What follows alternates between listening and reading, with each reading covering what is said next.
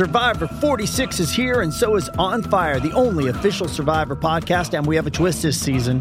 The winner of Survivor 45, Dee Valladares, will be joining us every week. We're going behind the scenes of the biggest moments, the how and the why things happen, and the strategy and analysis you can only get from someone like me, a Survivor winner. Listen to On Fire, the official Survivor podcast, wherever you get your podcast. This episode is brought to you by Paramount Plus. Get in, loser! Mean Girls is now streaming on Paramount Plus. Join Cady Heron as she meets the plastics in Tina Fey's new twist on the modern classic. Get ready for more of the rumors, backstabbing, and jokes you loved from the original movie with some fetch surprises. Rated PG 13. Wear pink and head to ParamountPlus.com to try it free. Welcome to OK Sis. We are two cultural observers. and curious minds who happen to be related. I'm Scout. And I'm Maddie. Get ready for some serious sororal energy. As we chat about and comment on one another's current fixation of the week. Ready, sisters?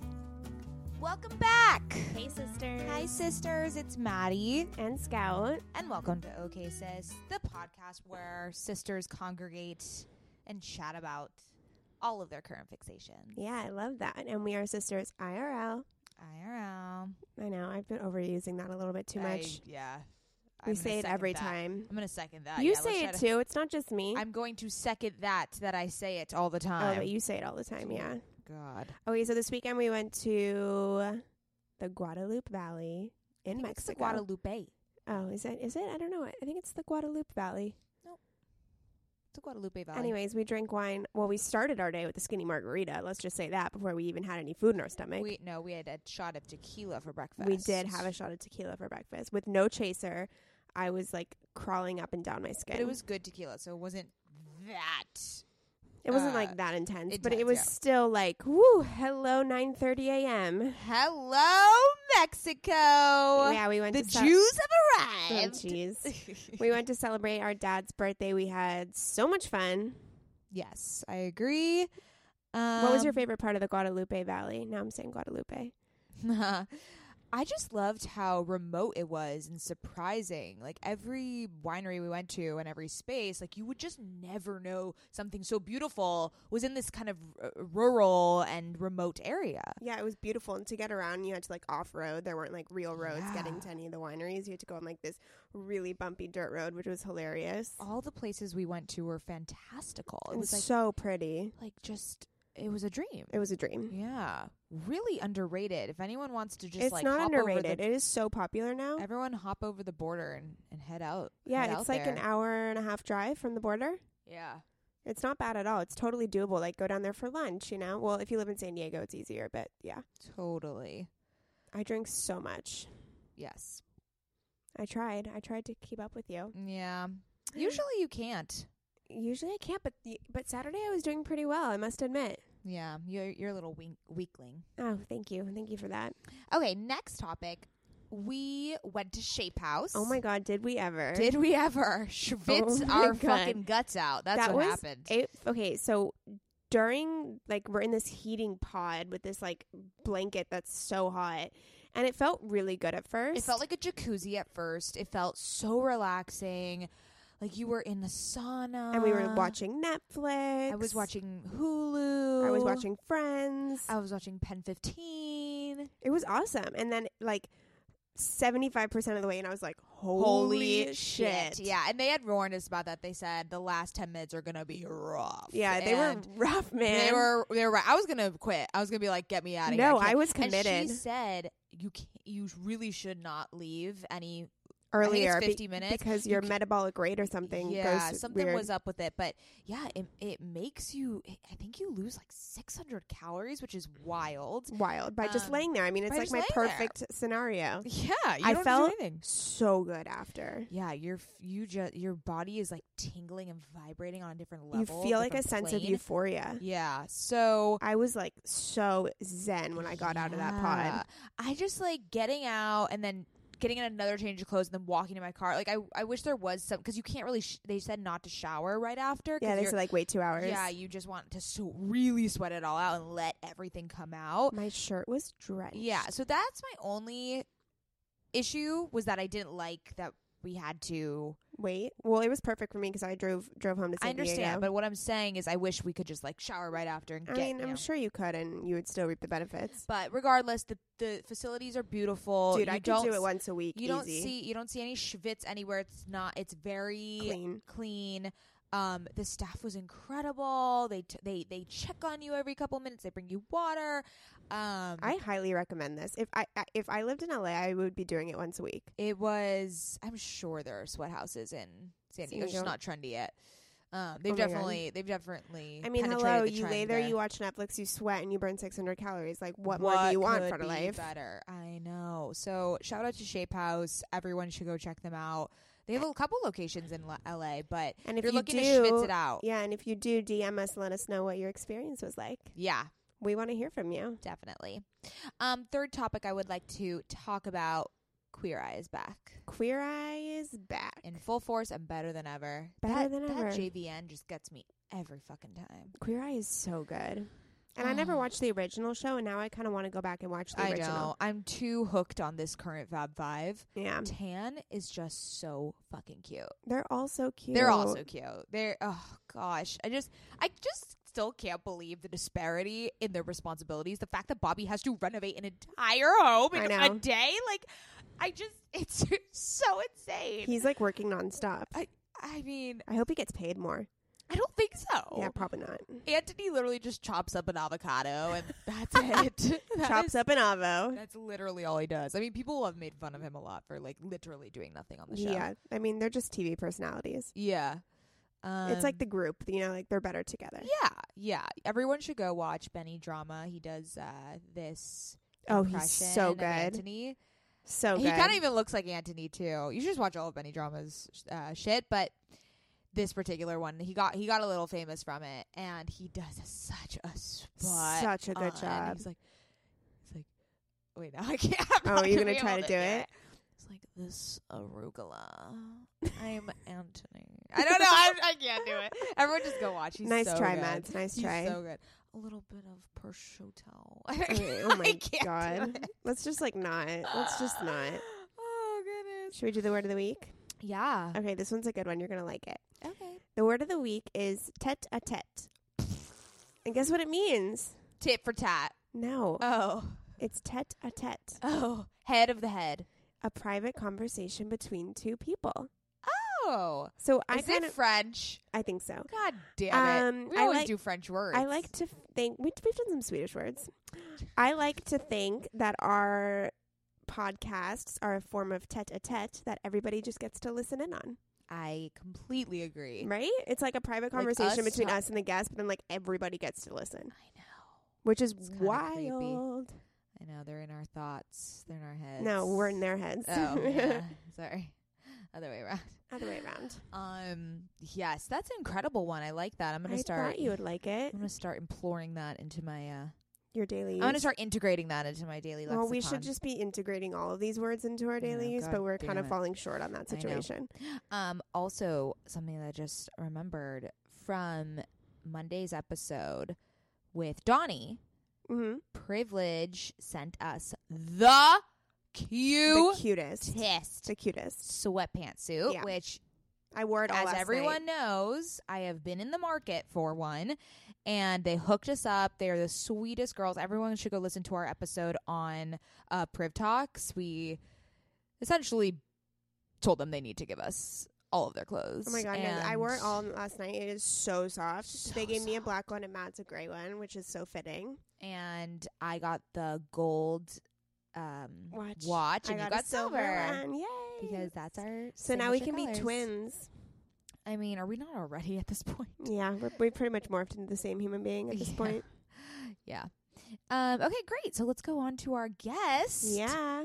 Oh, Jamie Lee. Jamie Lee. Yeah, can we take a moment of silence real quick? The hilarious, the beautiful, the astonishing. Ooh, wow. Yeah. I mean, she came in with serums all over her face. Her face was glowing. Her face was a glowy skin. Yep. A glowy sheen. A glowy sheen. I like that. Yeah. Yeah, I like that. Oh my god, guys. I mean, we talked I think this was a really interesting episode because it was more so, you know, the back end workings Mhm. of being a comedian, being a successful one, um, New York versus the LA comedy scene, and just how she has grown within her success. And she's had a really long, you know, run at this, and um, she's very seasoned as a comic, and Mhm. um, I think the conversation was fascinating. Yeah, you guys are going to love it.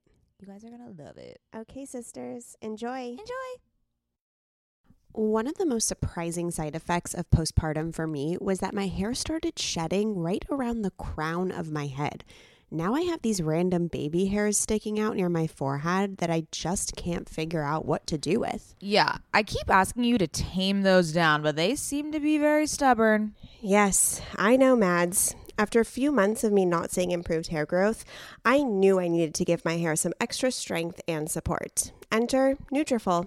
I just got the Nutrafol's postpartum supplement and I'm so excited because I'm committed to supporting my hair health now that I'm postpartum. The next 6 months is going to be me and Nutrafol. I might not be a mother like Scoutala is, but as you sisters know, we are always on a hair journey here on OK Sister Podcast. I am always looking for a way to up my hair health game.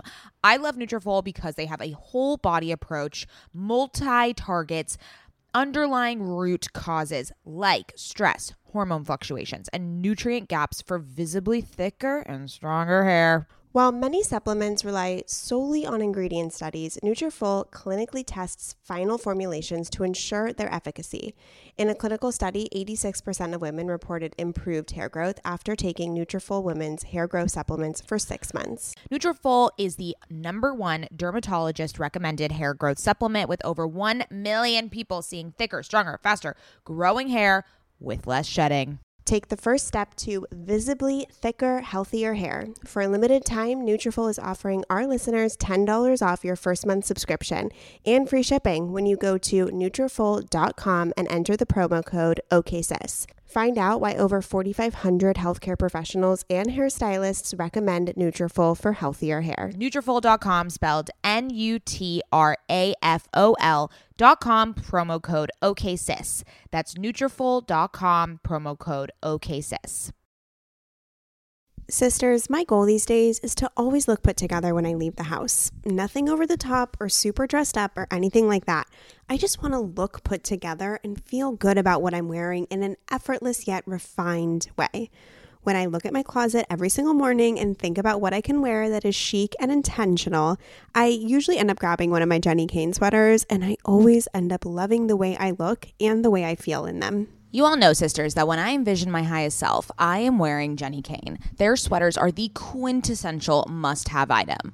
I cannot stop wearing my Marina set. I throw it on and immediately feel like I'm in a Nancy Meyers movie, like I could just walk on the beach in Santa Barbara. It is the coastal grandma aesthetic. My favorite Jenni Kayne sweater right now is their everyday sweater in taupe. This is the definition of a staple that every woman must have in their wardrobe.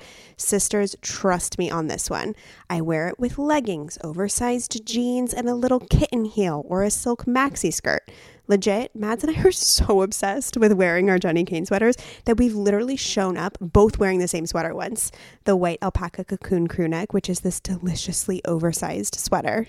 Yeah, that moment takes the cake. Both of us walking in with our matching Jenni Kayne sweaters. We're obsessed, can't take them off, wearing them every day. The type of staples that save your outfit. That is what I love about their entire collection. It is truly the art of simplicity. They focus on comfort, quality, and timeless design, so you can curate a wardrobe that never goes out of style. Find your new uniform at jennikayne.com. Our listeners get 15% off your first order when you use code OKSIS at checkout. That's 15% off your first order, J E N N I K A Y N E dot com, promo code OKSIS.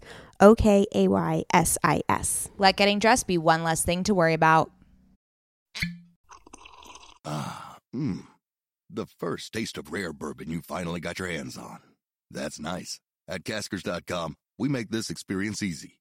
Caskers is a one stop spirit curator with an impressive selection of exclusive, sought after, rare, and household names in the realm of premium spirits and champagne. Discover the top flavors of the year now by going to Caskers.com and using code WELCOME10 for $10 off your first purchase. Get $10 off your first purchase with code WELCOME10 at Caskers.com. Jamie Lee is a stand up comedian and actress whom Elle magazine recently named one of the top comedians to watch in 2017. Jamie most recently starred as the female lead in the second season of the hit HBO series Crashing opposite Pete Holmes. In addition to being one of the core cast members of MTV's hit show Girl Code, Lee has appeared on Conan, The Late Late Show with James Corden, and Chelsea Lately. In December 2016, Lee released her de- debut book, Ridiculous, which quickly rose to number one on Bustle.com's list number one list of best wedding books. Jamie has set up a half hour comedy at ABC Signature with James Griffiths, attached to direct and executive produce, as well as setting up her feature writing debut. Without further ado, Jamie Lee. Hey guys. Oh my god, could that intro have been any more packed? Wow. Yeah, thank you so much. That was like all the things. All of the things. You We are have to third list- row. We have to list all of the things. You are amazing, girl. Thanks, guys. That's really nice. We're so excited to have you oh, on. I'm so excited to be here. Oh this is so fun. okay. Current round or round of current fixations. Yes, I will start. Yes. So, um, my iPad has been non-existent in my life because the pen broke, like the pen to write, and I finally the Apple Pencil. the Apple Pencil. Thank you. I finally just bought a new Apple Pencil today because I use it for my to-do list. So I have like different colors for different things, Uh-huh. and I like cross. I like cross everything off, and then it, whatever I don't get into the first day, I add to the next day, and I have like this long-running list of stuff, and it keeps me so organized and on top of things and I haven't had it for like 2 months and so today was just like a homecoming for me. Ah, This is a very first world problem, but I'm here for it. Thank you. No, That's I for sure, but it but it helps me a It's lot the my little iPad. things. Right? yeah. so no is. no writing, no pencil, paper, no. No, I journal. My journal is in a moleskin that I do with a pen and a paper. Got but it. my work to do list is on the iPad. Oh, I see. it's very distinguished. It feels a bit more modern. Feels a bit more digital. Yeah, you got an iPad and I have not seen you whip it out once. Nope. What Not a once. waste yeah, I have one, and I feel like I haven't used it in a really long time. Like I remember getting it and being like, "I'm gonna watch Netflix mm-hmm. on this," And then you just end up watching on TV. yeah. And I kind of was like, "Wait, what's the point of an iPad?" But I guess, I guess I need to like bring it back out. Yeah. I need to. St- I need to start start up again with I it. It is It to is useful tool. I'm a huge Yeah. fan of the iPad. I need to start using it when I travel more because I still still bring my laptop. So I'm like, Yeah. oh, I don't need the but iPad. the problem is, is that like the iP- I mean, unless you get the keyboard that attaches to it, Right, it is right, right. hard for an iPad to completely replace a laptop. right. Yes. Unless you're doing true. like you're on vacation, you're doing like very limited activity. Yeah, I feel like the keyboard is good for like emailing, but like if I ever need to work on a script or something, I just need a really great Yeah. keyboard. I had a keyboard for my iPad for a while, and it would like it was just like a little sticky. That sounds gross. It wasn't gross sticky. It was like the keys stuck. Right, Got it, got on their own because they wanted to stick. Great. there wasn't like a substance on the keyboard that would make it that Good- way. good clarification. Just want to clarify. Just Yeah. want to clarify. Love it. Um, yeah, but maybe I need to revisit my old iPad. I did play with it um, on an airplane with my husband. We got really into um, the digital version of Ticket to Ride. Have you What's ever that? played that game? No. It's a great game. I'm not really into like digital games. Like I never Yeah. play like games on my phone or Yeah, anything. same. But Ticket to Ride is a board game, but there's a digital version of it, and it's so fun. Um, and you can do something called pass and play. So like you can literally like do your turn in secret, and then like pass it off to the person you're playing with, and they can like do their little turn in Oh secret, my and then you just like gosh. keep passing it back and forth, and it's really fun. It's like you're playing the board game. okay, this Interesting. seems like something I'd be Yeah, definitely Ticket to Ride, into. big shout out, Okay, fabulous. great game. Um, all right, my current fixation. Have you guys heard of the rose oil from Ouai? No, No. Okay, so Ouai is Jen Atkins' hair product Yes. line. Oh, that I didn't realize that was how you pronounce it. yeah. I know. I'm always like when she like discovered that brand name, was she like everyone's gonna know how to say because this? Like she did this one hashtag saying all the way up, so you know it's way. you know what I mean? Like all the way up. That's the a good. That's good. That's good. Yeah.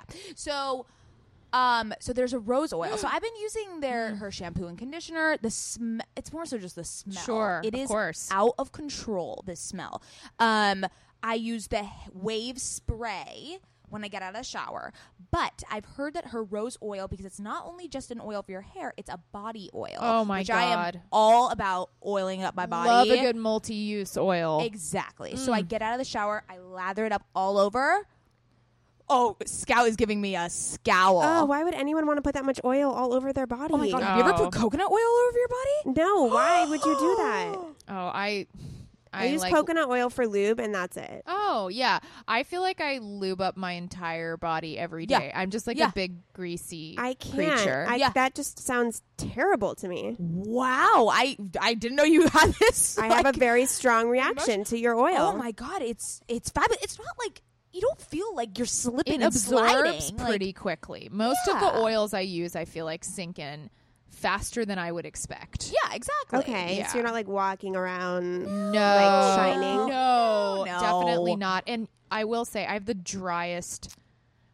It's so annoying. I have the driest skin on my like the fronts of my cat. What is that? My shin. Yes. Thank you. Yes. Couldn't think of the body part. my shins are very dry, especially down by my ankles, Mm. and I have this like energizing um ar not argan. What is it? Uh, arnica. Arnica oil. Oh, okay. I bought it at Whole Foods. I don't know. I bought it Yeah. because of like I had like an inflammation on my face that I wanted to go down, and arnica is really great for that. Mm. But anyways, I just started using it all the time for everything, and I'm noticing that putting oil on my legs it keeps my legs from being dry way more than body lotion. Like way more. Like it's way more powerful. I think you would be surprised at how dehydrated your body is. No, When I have you very put- dry skin. My hands crack and bleed. yes. you so use for that. Bleed. I don't know. Moisturizer? no, Ac- girl. like not Accutane. What am I trying to Cetaphil. say? No, what's the one they give you when you're on Accutane? It starts with Oof. the.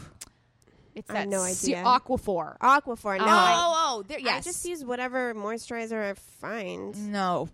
Scout, you need to invest in some like hyd- ultra hydrating Okay. oil.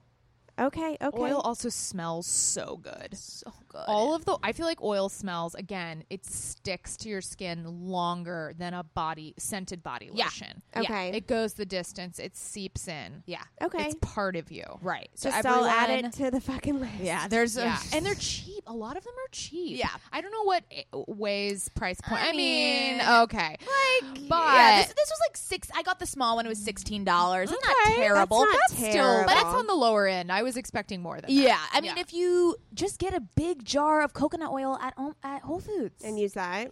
yeah, that's what Okay. I've been. u- That's what I used to use. But then I was like, I'm a sucker for branding, so like I have to get this. Yeah, I hear you. I hear So. you. Interesting. Yeah. Also, like side note, real quick before we go to your current fixation, my left boob is like killing me right now. So if you see me like Oh. adjusting myself, Ow. it really hurts. Like the underneath No, or like the whole boob. the whole boob is hurting Ow. me. Is it? Maybe I'm getting my period? period. It's like hurting. I have hurting. never had boob pain. I haven't either. Well, let I- me I tell don't you, this is understand when quite people say- uncomfortable. You also have like giant boobs, so Oh. Sorry I if can't I'm relate. adjusting myself constantly. No, just do what letting you you need to know. do. Are you wearing a bra? Yes, I'm wearing a bra. Scout. I know. I know. It's a big deal. We usually never wear bra. yeah, bras. but this t-shirt you have to wear a bra. Like Yeah. it does not work without a Yeah, bra. yeah, I feel you. I feel Okay, your turn. okay guys well yeah um i so i actually i'm gonna jump on uh the oil fixation train Great. because i am so i mean i just continue to be obsessed with this product bio oil um is my uh, it's my everything um it is Wait, is that the brand? Yes Okay. it's called Bio Bio Oil. It's B I O hyphen O I L. And ooh, it feels weird to spell oil. O I L. That's a weird one to break down. Yikes. Um, so, anyways, yeah, Bio Oil. You can buy it. Uh, they sell it at like beauty supply stores, but they also sell it in like the wound care section of the drugstore. Interesting. Oh, yes. Yeah, and it come it, it I don't know. I think the oil is sort of like an orange color. Um it's like a salmony pinky orange. And um it's used for acne scarring. Um it like reverses your scarring, so it has kind of like a Mederma quality to it. Oh, I need it. that. Um, but also it's really hydrating, and I add it to my moisturizers, my serums. Oh, I use shit. it twice a day. I'm obsessed. And Is this the has- one you're using on your shins? um, I haven't used it on my shins yet. That's a different oil. Okay. But bio oil I started using on my face about a year ago and it has I so when I was in middle school and high school, I used to break out on the right side of my face a lot. Probably because like that was like the side I slept on, and your phone makes the grease from your phone transfers to your face. Yeah. So, anyways, I started. I just really wanted to like re-texturize the right side of my face. Like, I was like, I gotta fix it, whether it's like with lasers or like whatever. I'm on a mission to make it like match the rest of my face. Oh um, and not a lot. I mean, I guess other people didn't really notice, but like I noticed it to such an extreme degree. And then I started using bio oil, and like within, it says that it takes. It actually says on the bottle it takes three months to start working. Um, and I will say around the like two to three month mark, I was like, huh, it's changing the texture of my face. And so now I'm like, let's just keep going. I'm just going to use it forever. Okay, so look at this side of my face. You me see, all that? Will it help Kind that? of. What do you mean, kind of? It's I quite apparent. No, hold on. You're not in the light. Okay. You Okay. see those dots? The- the Is it going to help that? I don't. Are those scars though? Those that That- some of those look new. They they they were acne that just turned into this color. Uh huh. I mean, it will definitely help. okay, I'm yeah, it. I am telling you, this is a catch-all, and Okay. apparently Khloe Kardashian endorsed it on. Oh, okay. We're we're Well, now sold. We're sold. it. We're sold. Okay, We're sold. okay, okay. I just, you know, it was one of those things like it's also not expensive at all, Yeah. but it does work. I, it's so weird when something is over the wait over the counter is when you can buy it on your own. On your I own, always right. get because of because the transaction when you go to a pharmacist, they give it to you counter. over, Over the counter. So That's but a it's really not excellent actually So I'm always confused by it. Yeah. So okay. over the counter is like you could buy it at the drugstore. It's already over the counter. No one passed it to you over the barrier of the pharmacist. Okay.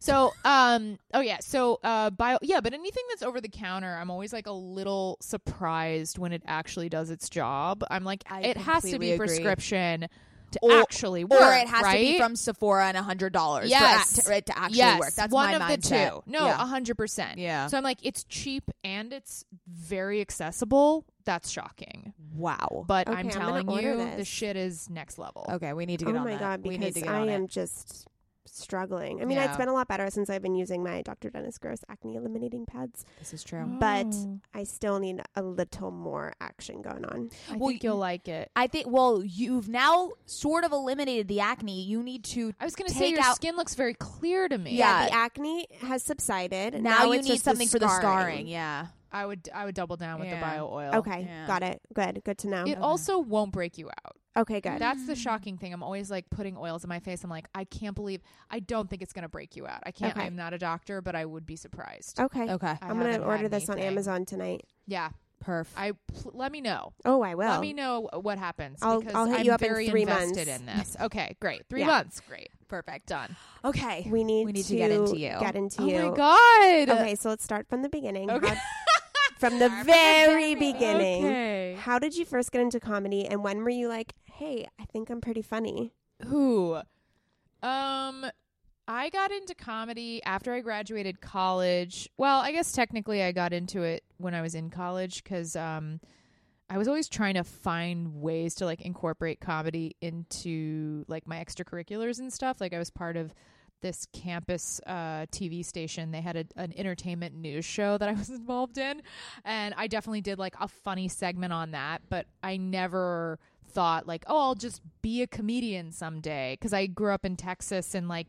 I think it's different if you maybe grow up in like LA or New York or maybe Chicago where there's like a really prominent art scene um so you can kind of like look around and be like oh yeah like people are doing the thing i want to do. I was like oh i don't know anyone who pursues comedy. Like i had seen like hbo stand-up specials and stuff but there was never a person that i could point to to be like hey you i want your career. How do i get it? It just seemed like not a thing. And then when i moved to new york i was actually working at comedy central in their publicity department and I started watching a bunch of stand up for my job because I had to familiarize myself with all of these like sort of up and coming comedians because I was doing the PR for like live at Gotham and um, the half hours and that kind of thing. And so that was when it became more real because I was like, oh, these comedians are like my age and live in the same city I'm in. So I guess it is a tangible profession. Not an easy one, but at least it's tangible. So then I started doing it. Then I started doing open mics and stuff. I have so much high regard for comedians, I think it is one of the hardest Oh, for sure. jobs. So I'm a huge comedy stan. I would never be a stand-up comic, but I love going to the improv. I love going to the comedy store. It's one of my favorite things to Oh, do I love on the weekends. Um and you guys just have such a thick skin. The way you guys bounce back from rejection, but also from pleasure. It's like this instant gratification or instant rejection, and you know the feedback right then and there. And there's no other art form that's like that. You can't That's so hide as a comedian.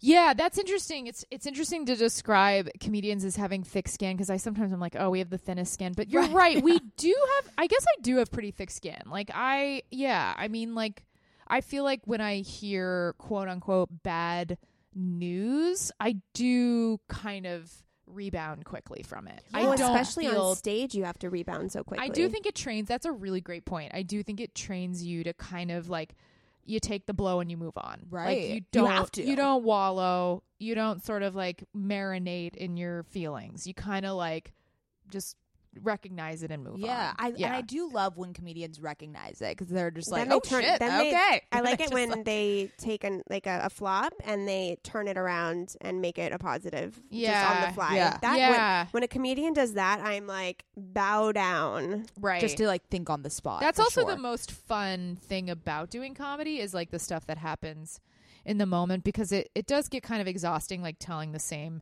jokes over and over again. Like right now I'm in this place where I just did stand up on Two Dope Queens on HBO and Oh my god, you did! I did, and it was oh, it was so fun. Um, but I am so sick of those eight minutes now because I ran that set so many times leading up to the taping. So now I'm in this place of like, if I even start to do one of the jokes from that set, I'm just like, oh, like, I barf. can't. I'm such a fraud. Like, So how gross. how often does one do a set? Like what's the Or kind how, of how, average? how are you? When do you know to start new jokes or incorporate new When does it get material? stale? Honestly, it's just this feeling of like I'm so tired of saying this stuff, and it's a combination. I'm tired of saying this stuff, so I want to feel less bored. So the only way I'm going to feel less bored is if I make the time and put in the effort to write new jokes. Um, so that's a gift you can give yourself. Carving out that time when, at least with my schedule, I'm trying to like pursue a couple of different things at a time. Um, so sometimes it's hard for me to like just set aside time to work on stand up. It's kind of like always, um, it's very easy to put stand up off. And if you get on stage, you can always fall back on your old material. And it's like the audience might not know the difference, but like you know it. And then you start to feel gross. That's the place I'm in right now, where I'm a little bit like, man, do I need to write new stuff? It's Yeah. time. What's, Interesting. What's your creative process look like when you create content? What, what how do you, do you get into a special space? Do you lock yourself in a room? yeah. Does it come to you randomly? It definitely comes to me randomly, and then uh, I think I have to be diligent about like I'll put a note in my phone, and then I'll sit down on a day. I'll try to dedicate like three hours. It usually ends up being like forty five minutes, um, where I'll sit down and like go through it and put it in a document. And honestly, just writing it down or typing it sort of commits it to memory enough for me to then try and pursue it on stage that night, even if it's a little clunky or, you know, it's not word perfect. At least the idea is sort of cemented through actually typing it out and like the connection of like seeing the words on a screen, they somehow like seep into your brain and then it's kind of it's kind of in you then. It's a it's like then it sort of becomes a part of you. Um I also more recently started doing joke writing with my friend Allison Leiby, who's a really brilliant stand up, and she's also a writer on Marvelous Mrs. Maisel. And we started um, FaceTiming. And so she'll do a joke, we'll work on it together, then I'll do a joke and we'll work on it together. So then we kind of That's like help each other out and hold each other accountable. That's amazing. yeah, that's so really helpful. you mentioned um, writers' rooms and or you know doing other projects. sure, sure. So I kind of feel hesitant bringing this up, but I but I want to talk about Oh, it. please. So you're a comedian. You're not a quote unquote female comedian Uh-huh. or a female writer. and I got so annoyed. I remember when Amy Schumer was doing her press for Trainwreck, everyone would ask like, "Isn't it a great time for women in comedy right now?" And she was like, uh, "Fuck, like it's so infuriating." Um, but you know, comedy, is, uh, whether it's stand up or in writer, writers' room environments, it's male dominated historically, and there can be some misogynistic undertones. Um, I don't know if you read the book by Nell Scovell, Just the Funny Parts. No, I want to, and You I love her. to. I You love her so to. much. Okay, I'm So gonna she- it. It's essentially a memoir where she talks about sneaking into the Hollywood Boys Club. So being in writers' rooms for you know you've had such experience in in different variety of them. What has been your observation in that realm? What have you seen it shift in the last couple years? Like what are what's your take on that? Oh, that's interesting. Um, I, you know, it depends on it's it is person to person. I would say that it's hard to really comment on like the culture of the entire writers' room. Um, there definitely are more men who are uh whatever quote unquote woke um there are definitely more of those and there is more like awareness and also a little nervousness but in a good way where people are like is it okay that i said that? You know?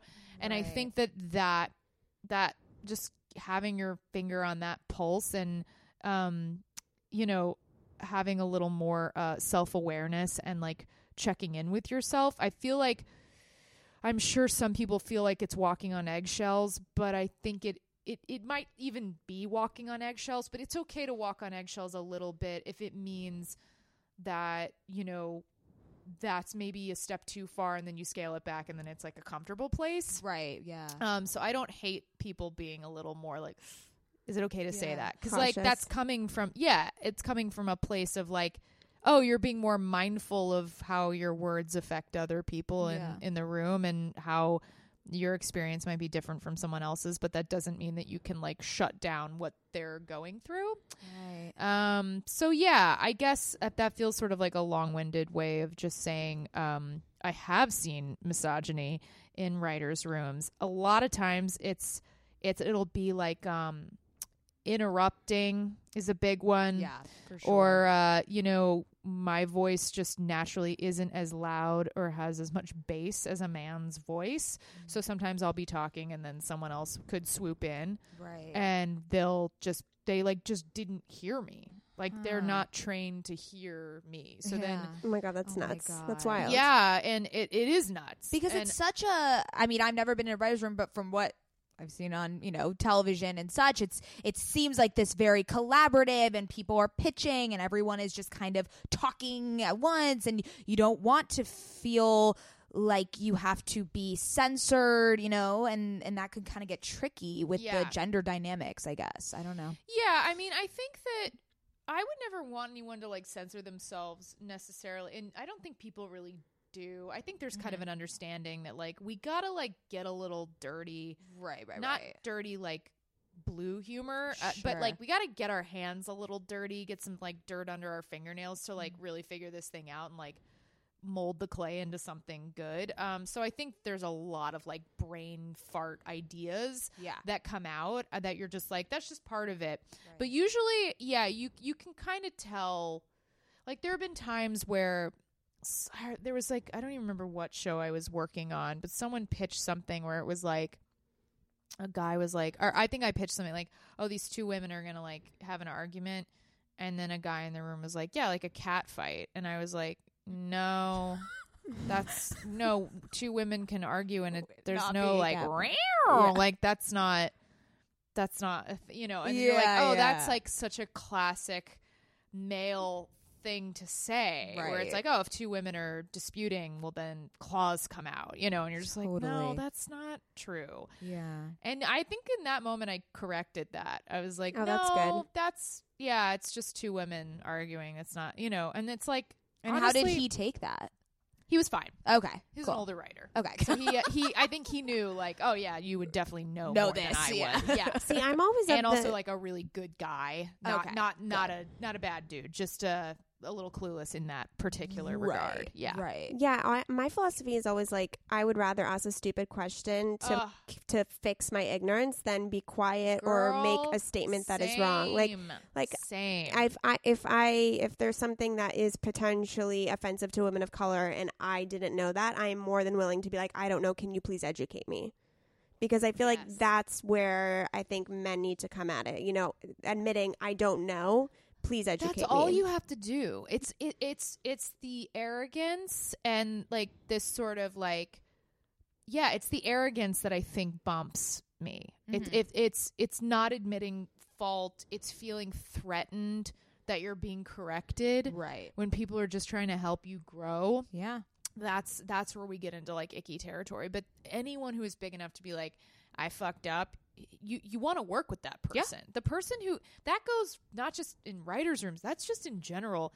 Like just like in, in like people I've worked with, like agents or managers, when they admit that they fucked up, I'm like, oh, you're golden because that mm. takes a lot. You're literally being paid to not fuck up. Yeah. And the fact that you just admitted to me, like, ah, that was a mess up, that means that you work really, really hard. And like that is like uncomfortable for you because that's not common for you. Like Yeah. you're not someone who messes up a lot. So I you can admit when it happens. Yeah, it's self awareness and it's wanting to grow and wa- and kind of having that growth mindset of wanting to get feedback and internalize it and get better. Yeah, and feedback, oh, man, feedback is so hard. I So for the longest time was like I would rather have like a friend or like someone I worked with who hated me and never told me. Oh, oh my god. Than like be told that I like did something wrong. Like I, I don't know where that comes from. I need to like get into the psychological trauma that has gotten me to this like I mean, fear it's, of conflict. It's I'm fear. I'm deep with you. seated fear. When It's someone- hard. when Why, why would gives- anyone want to know what they people But don't like about them? People It's- are so good about like if I did anything wrong. Like I have this friend who she's so like she'll tell you exactly how she feels about you and if she wants you to tell her Right. how you're feeling about her and I'm like scared of her a Yeah. little bit slash insanely impressed and Yeah. in awe Mm. because I'm like, oh, that's like I always I'm just I I'm that's one thing I'm really trying to get better about, especially like in professional situations, is walking that line of like being assertive and being a boss, but also like wanting people to feel comfortable and like and give you feedback and as yeah, well, not and- feel like they have to like walk on eggshells around me. Like that would be terrible. I used to be like that, like crazy, and then I have this friend that I can be super honest with, and so I, like, f- she came up to me. She's like, "I'd like to work with you on this project," and I was like, "Nope, I will never work with you because that doesn't set, sit well with me. I don't think we would be good partners." And I just said, I wasn't like, "Yeah, that sounds great. Let's think about it," and then just like have this open ended, like, "Are we gonna do something Right. together? Are we not?" I just said, "I don't think I could ever work with you. I love you as a friend." Don't think we can work together That's amazing. and I just cut it off right then and there, and it feels fucking good. It feels so good. It feels good when you do It that. you feels need to be honest because then you'll just yeah. ruminate on it and you'll think you'll be like fuck i need to now approach her now i need to like just now I need to make up an excuse as to why I don't want to work on that Right, project. I was just like, I'm not working with you. I'm sorry. Yeah. That is amazing. Yeah, Yeah, I'm that's trying to get better about that. I think I have gotten a little bit better. Like, um, yeah, I just caught myself in a couple of moments, like in one of the last jobs I had, where I was like, "Oh, good for you! Look at you!" Like sticking your neck out and not worrying so much about like who you offended or who you might have possibly put out, quote unquote, with your ideas or you know i'm Right, just in this place where i'm like trying to be more comfortable taking up space as they say Yeah. like stop feeling like you're like by you breathing you're taking breath away from someone else that's just like not a good healthy narrative to have and i'm No.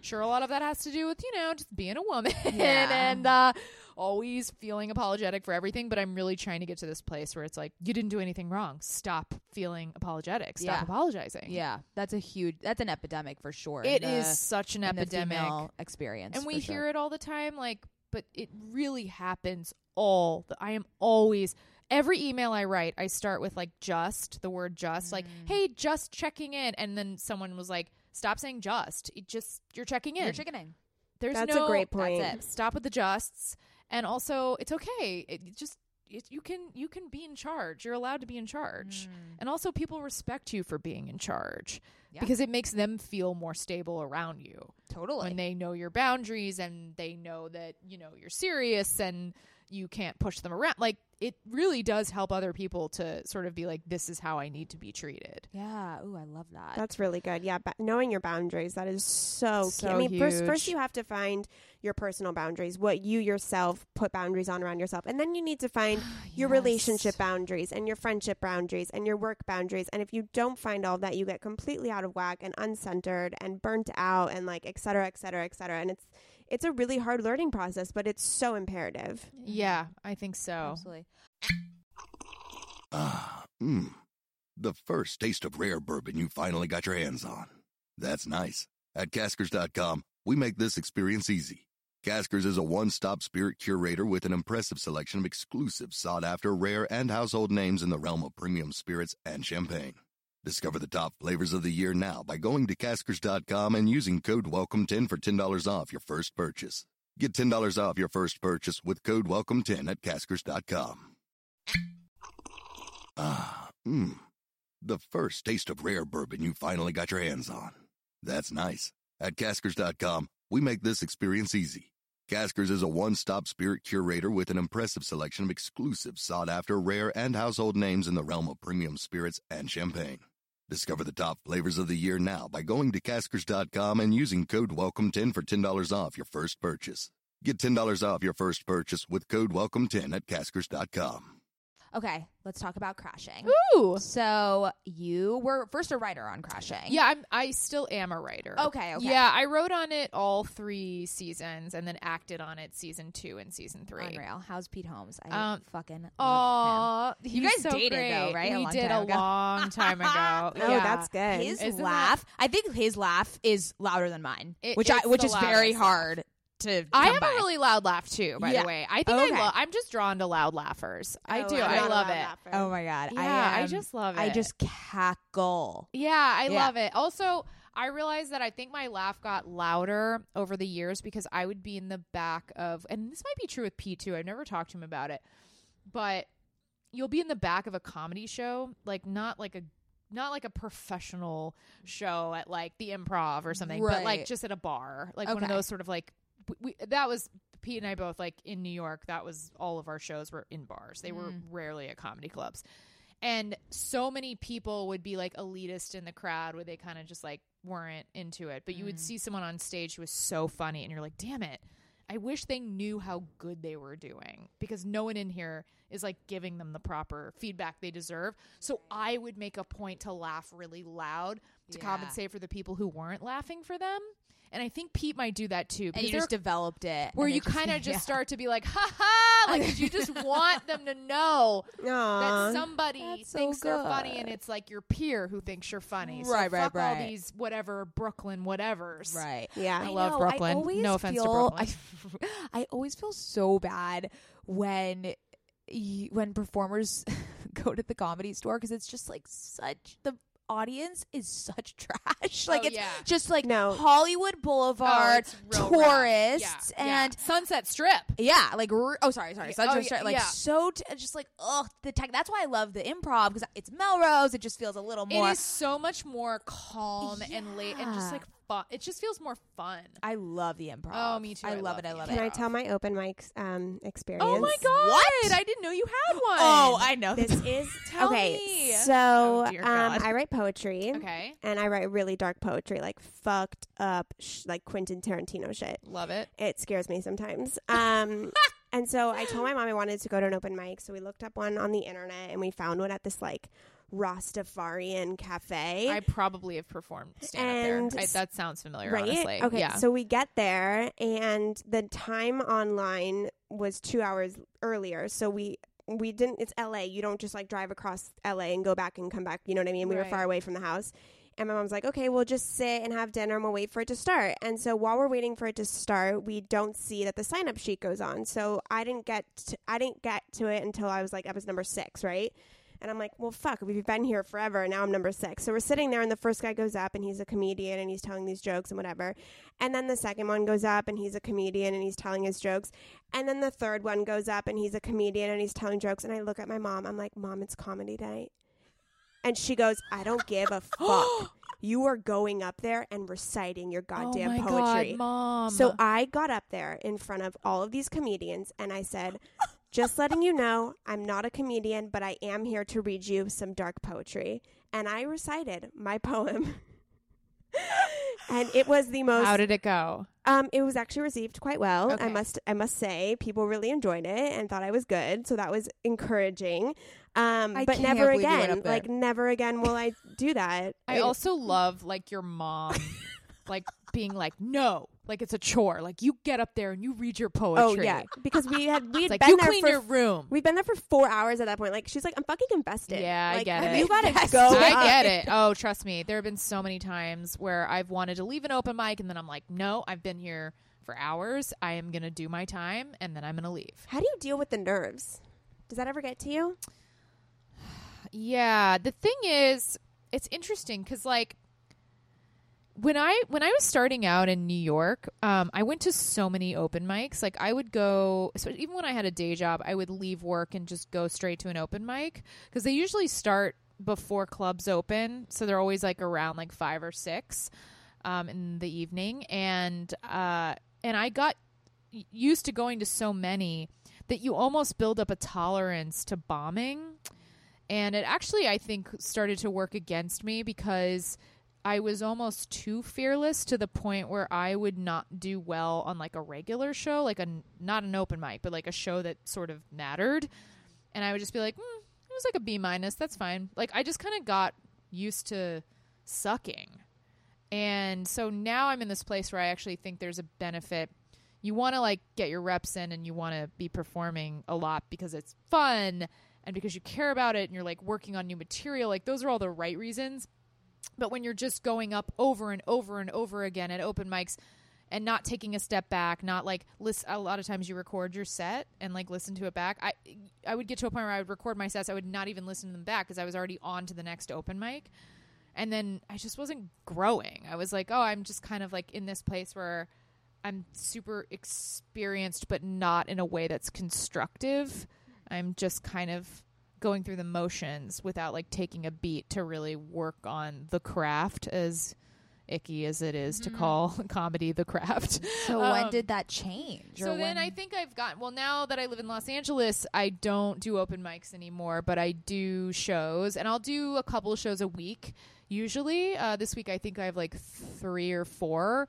Um, and I just try to work on stuff leading up to that show. So I take these breaks to then like hopefully like do all the things I was talking about, like look at my jokes, try to find some new material, throw in at least like a new line or a tag or something that makes it like fun and more in the moment. Got it. So Talk I don't to feel us bored. About the difference between the New York and LA comedy scenes. Yeah. Ooh, that's a good one. Yeah.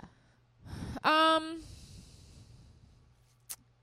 Yeah, the main thing I'm sort of it's hard. I don't even really have the language for it. I think the biggest thing is in New York people become a professional comedian where they're making their money by doing a bunch of spots every night. Occasionally they'll do like late night. They definitely do like a special or a half hour or an hour. Um, and stand up really is like the thing. It's the be all end all. Anything outside of it is kind of just like extra. It's like cool, it, you know, stand up led to an acting role or this, but really stand up is it for me.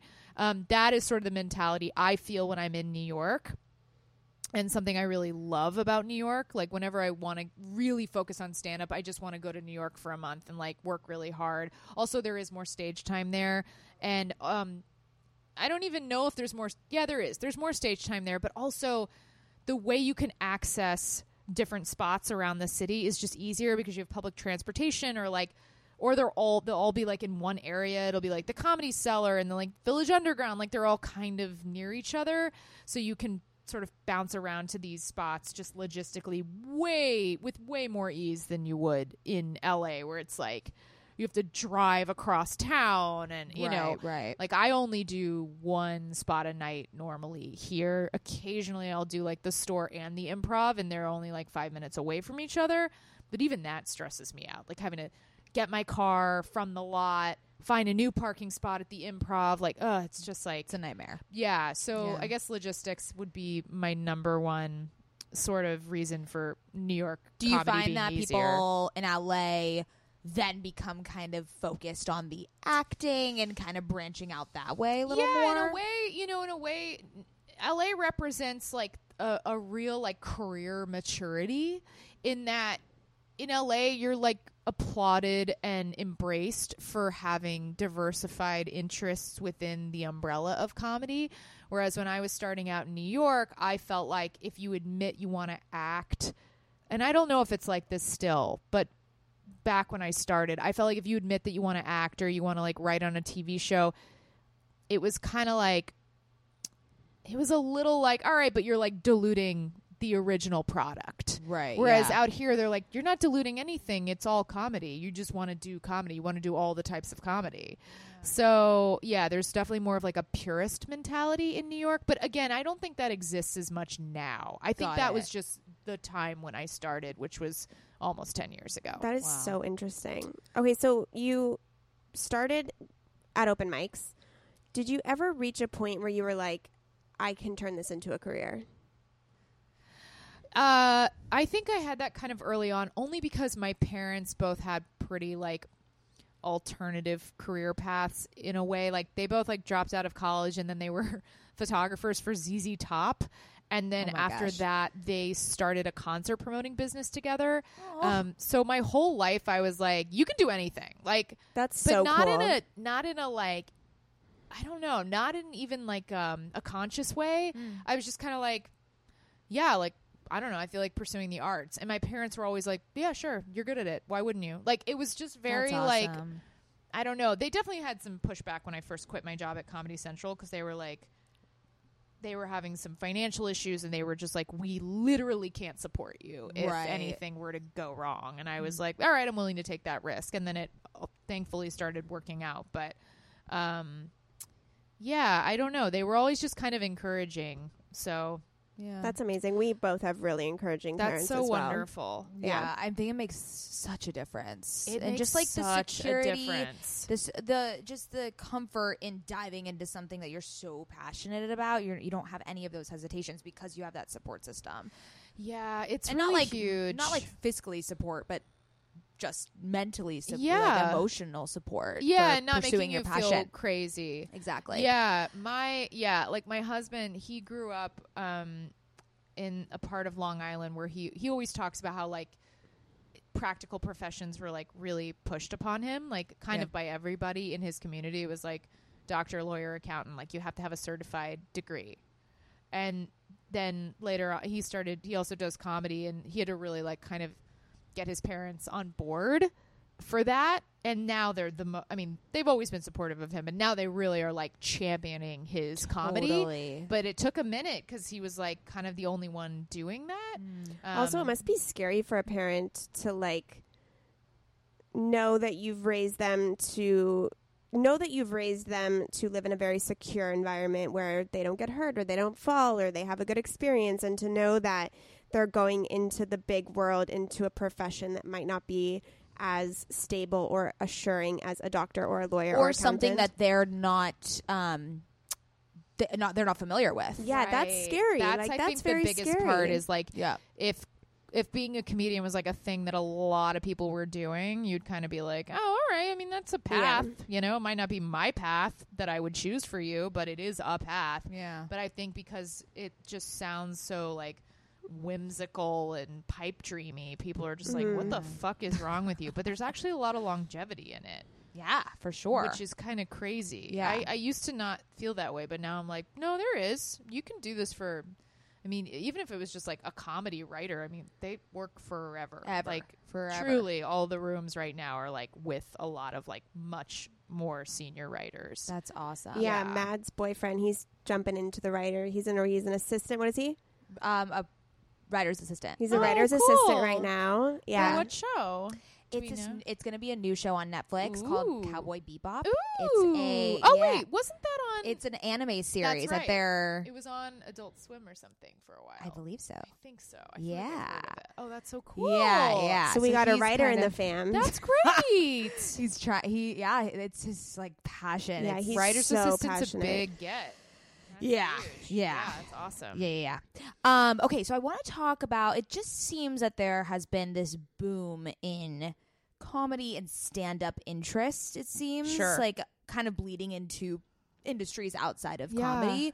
Um, and I, I guess that's largely thanks to Netflix and I was gonna say Netflix sh- yeah, really so pushed it you forward. can ac- access it so easily. Exactly. Yeah. Have you found that that has made the landscape a bit more competitive, or what have you seen that are, are like people like I need a Netflix special in order to be validated, or what does that mean for the community? Um, that's a great question. I don't I don't really know. I I guess I could speak for myself in that like I'm kind of in this place where because there's it's like Netflix is definitely it right now it feels like but also you keep hearing these sort of rumblings of like yeah but like coming up soon like these billionaires invested in Quibi or whatever Oh, yeah. Oh, we We- know we about know about yeah, that. and like you just keep hearing about all New these new platforms where it's like, oh yeah, you know how like Verizon just used to be for cell phones. Well, now Verizon's competing with Netflix, and you're just like, they're gonna have their own platform. You're just like, I think because there is so there are so many new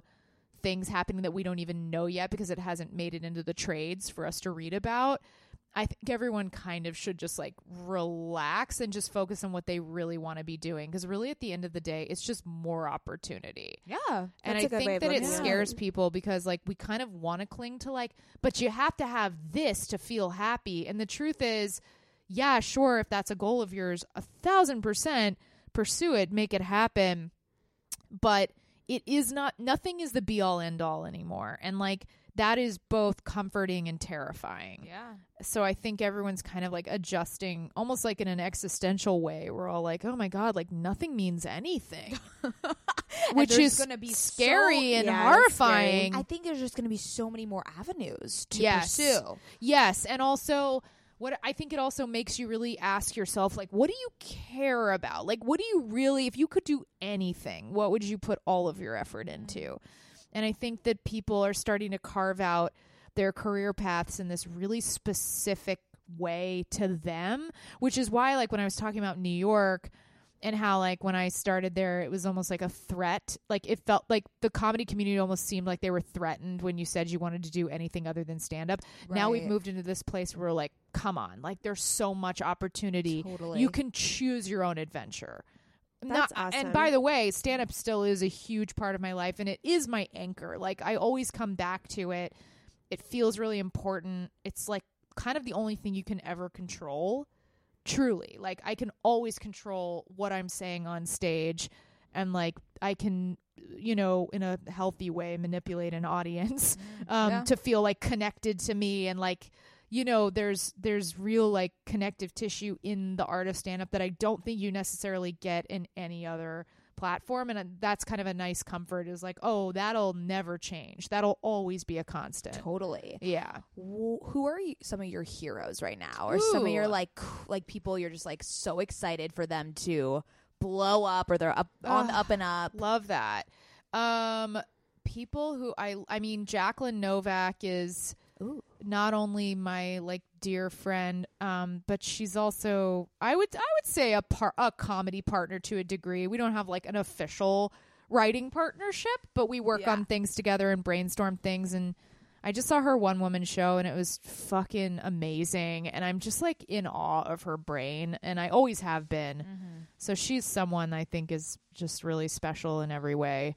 Um, and then, yeah, I mean, this is a person who already is very much blown up, but like Amy Schumer really does continue to inspire me, especially when we're talking about like asserting yourself and taking up space and not apologizing and all these things. I I really see her doing that pr- consistently Yeah. And in a way where you're just like, oh, that's just like that is Yeah. uh, she's brave. She is Determination. brave. She's Like, amazing. yeah, she's brave, and like she, I feel like she's someone who would make fun of the term brave, but that makes me like her even more. Yeah. I also commend her. You know, she worked in comedy for what Ever. 10 years before Yeah. uh, you know, and that's kind of what is like kind of scary about about the field Sure. and, and as you said it has longevity Tiffany but Haddish it's like too. Same thing. Tiffany Haddish was working Yes, forever. forever I remember when she did a live at Gotham for Comedy Central it was years ago. Ay, ay, ay. But it's also comforting because then you're like, oh, it is a longer path, and it's Yeah. okay. Like Yeah. you're kind of applauded for taking your time. I think that's super important to talk about because people think that Amy Shoemaker, Shoemaker, Schumer. sorry, Amy Schumer.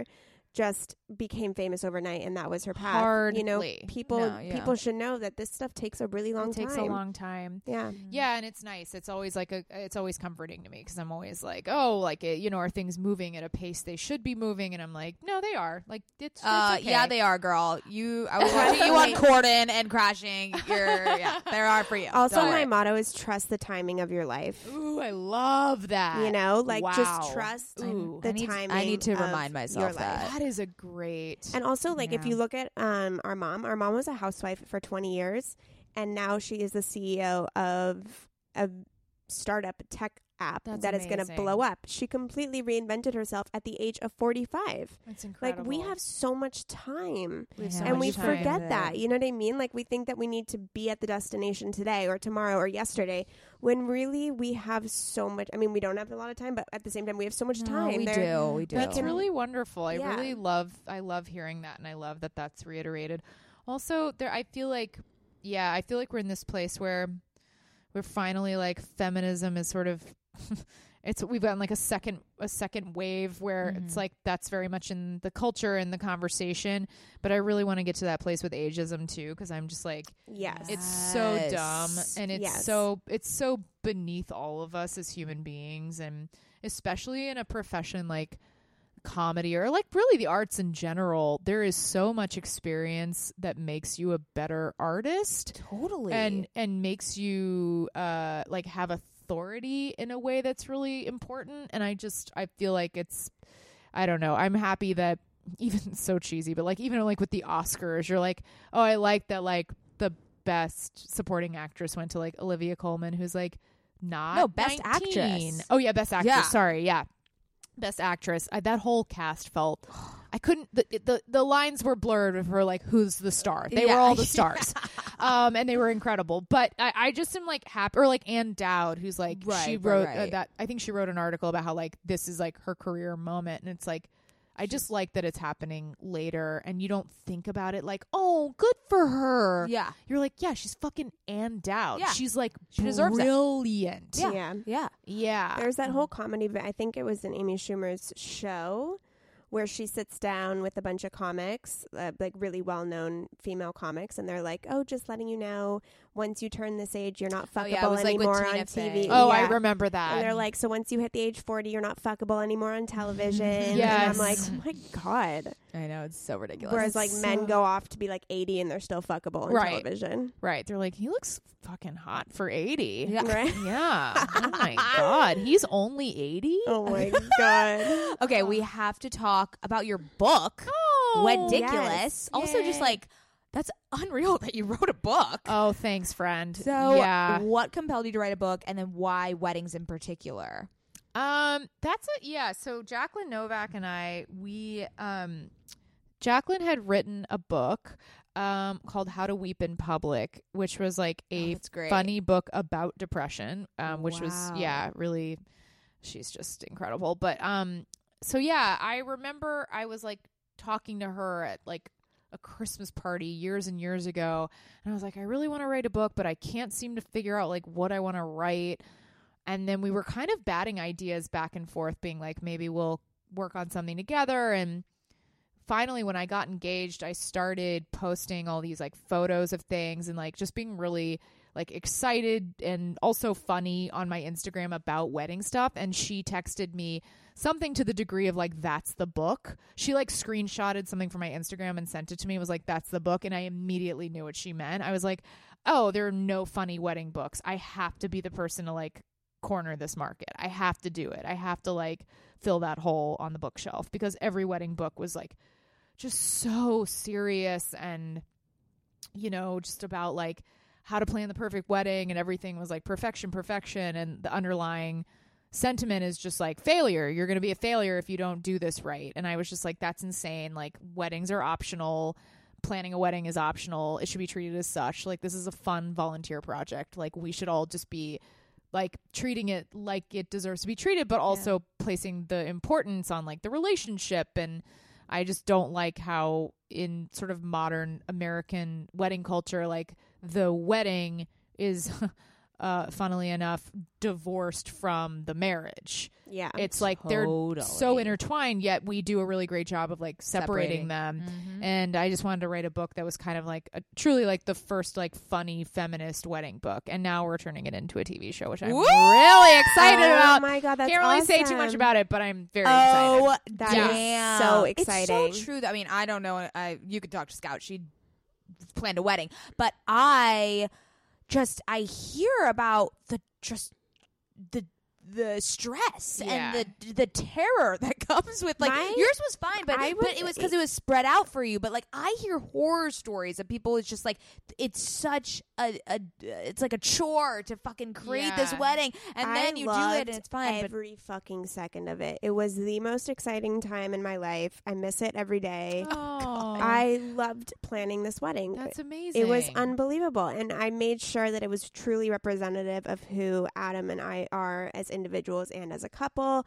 Um, I mean, I planned most of it, but it wasn't like the wedding was me. It was it was us. It was very us. That's like special. That's special. That's you're an anomaly. uh, yeah I was gonna say that's No. definitely the minority And I also Yeah. love I'm gonna be hearing that because it crazy. like restores my faith. But there were, I definitely, I was not. I thought I was going to be in that camp where it was going to be really easy, and then it ended up being really hard, and just like I just didn't expect it. I just thought I would. people be, don't talk about it People don't talk about it. There's also a lot of shame.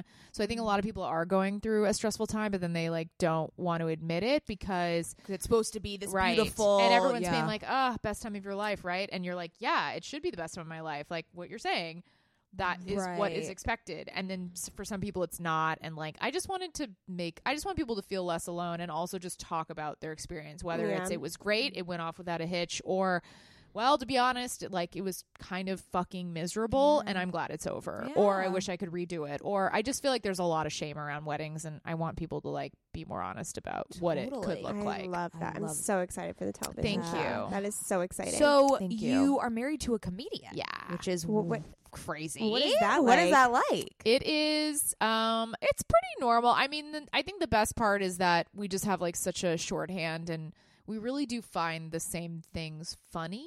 So it's n- it's nice. There's not you never have to really explain yourself too much. We're right. really like understand. You guys have the same lifestyles. same lifestyle and also he um yeah, I I he's very yeah, sometimes I have to travel a lot for work and Mm-hmm. like he's just very understanding of like, well, that's just like what you do. Like I get it Right. and we've always sort of yeah, I feel like we've always had like a pretty inherent understanding. That's amazing. Yeah. That's so special. Yeah.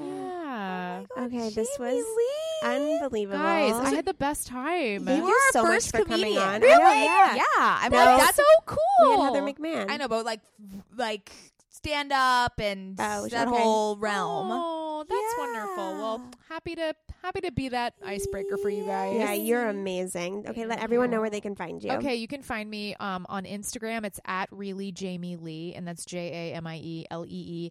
And then on Twitter at the Jamie Lee. Wonderful. Love that. And you can find us at OK Sis Podcast. Thank you, sisters. Bye, sisters. Ah, mmm. The first taste of rare bourbon you finally got your hands on. That's nice. At Caskers.com, we make this experience easy. Caskers is a one stop spirit curator with an impressive selection of exclusive, sought after, rare, and household names in the realm of premium spirits and champagne. Discover the top flavors of the year now by going to Caskers.com and using code WELCOME10 for $10 off your first purchase. Get $10 off your first purchase with code WELCOME10 at Caskers.com.